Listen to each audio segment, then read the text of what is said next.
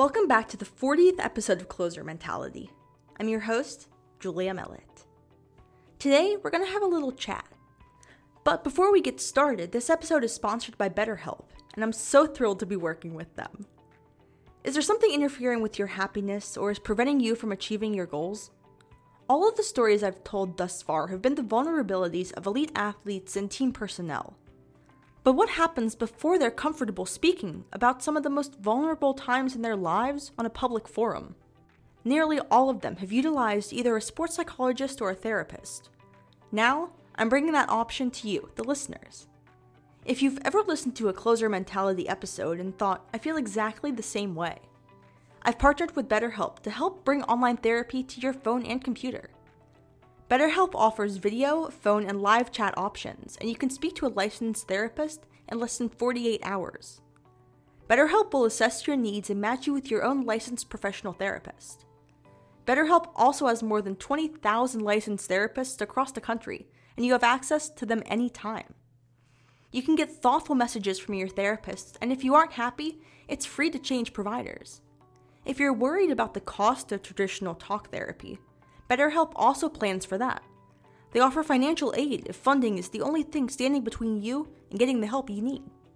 Join the over 1 million people taking charge of their mental health with the help of an experienced professional. I have a special offer for all Closer Mentality listeners. You can get 10% off of your first month of professional therapy at betterhelp.com forward slash closer mentality. That's betterhelp.com forward slash closer mentality. Thanks again to BetterHelp for sponsoring this episode. The link is also in the show notes. Now, let's get into it.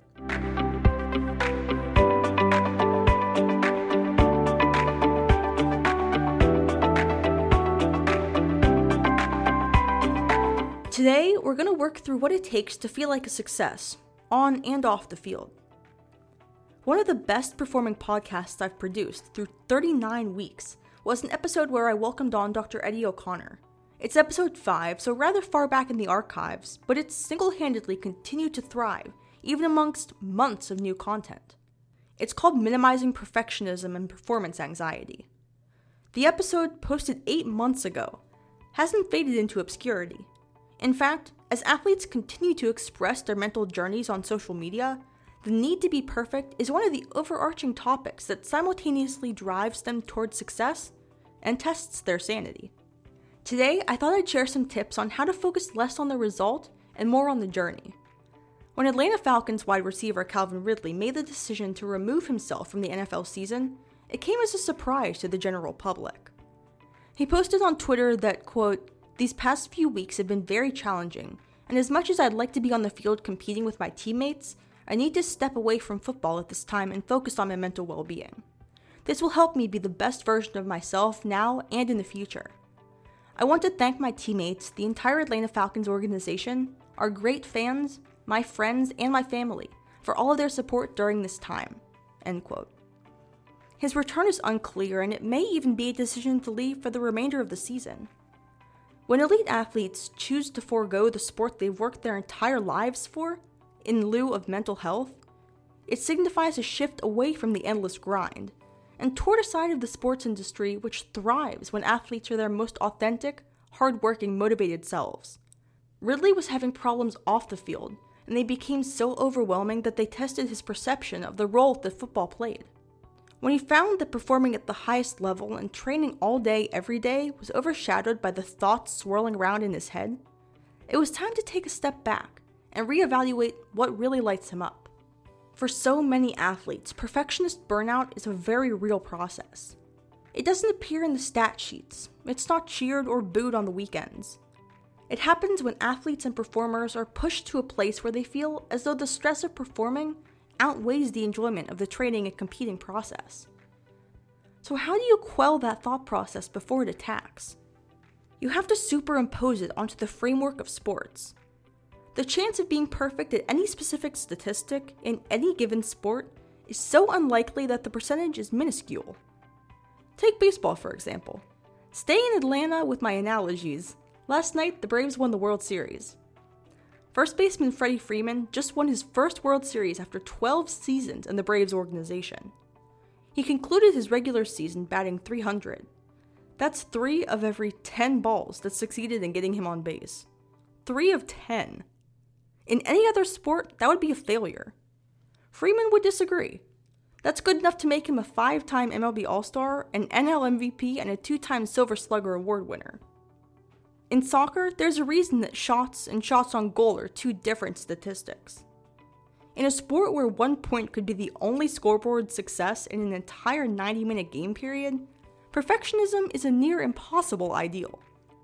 Episode 32, when Iowa Hawkeye defender Sam Carey joined the show, it told a story of a girl who strived to be perfect to such a degree that it nearly burnt her out of her sport forever. She was so focused on doing everything perfect that her coaches had to stymie the amount of time she sat down and watched game film for. She would hyperfixate on her failures, where she could have a different touch or a scoring opportunity could have yielded more positive results. In the end, what she realized was that in trying to move forward into the perfect soccer player, she was actually holding her own potential back. Her game didn't have to be perfect in order to win a Big Ten championship. Strikers could get around her and score without her fearing for her starting position. That was the moment that she decided to focus on being the best for herself, not for the stat sheet or anything else. And it changed her entire approach. The panic attacks and anxiety around perfectionism on the pitch disappeared. What returned was the love of her sport. Now, it had never really left, but her perception that she was only a worthwhile addition to the Hawkeye roster if she was a brick wall obviously wasn't working. There are thousands of stories just like Ridley and Freeman and Carey around every corner of the sports industry. But more importantly, perfectionism isn't specific to athletics. Businessmen and women didn't get to be CEOs and managers of hundreds of individuals without failing. Even in those high ranking positions, there are micro failures every day. Expectations aren't met. Plans pan out differently than expected. Doing the best you can isn't about being perfect, it's about the way you rebound from failures. Those who take the failure, learn from it, and rebound successfully are far better equipped for the future than an individual who's paralyzed by the fear of a potential fail. Being a dynamic person, even off the field of play, produces significantly better results. So, how does someone who struggles with perfectionism use that drive and motivation to their advantage? How does an athlete become a healthy perfectionist? Perfectionist strivings are not, in essence, a bad personality trait. When perfectionist tendencies transition into burnout, then there's a problem. Let's break down burnout as defined by Appleton and Hill from their 2014 research. They broke burnt out feelings into three factors reduced emotional capacity for sport, lower accomplishment, and reduced value of participation in sport.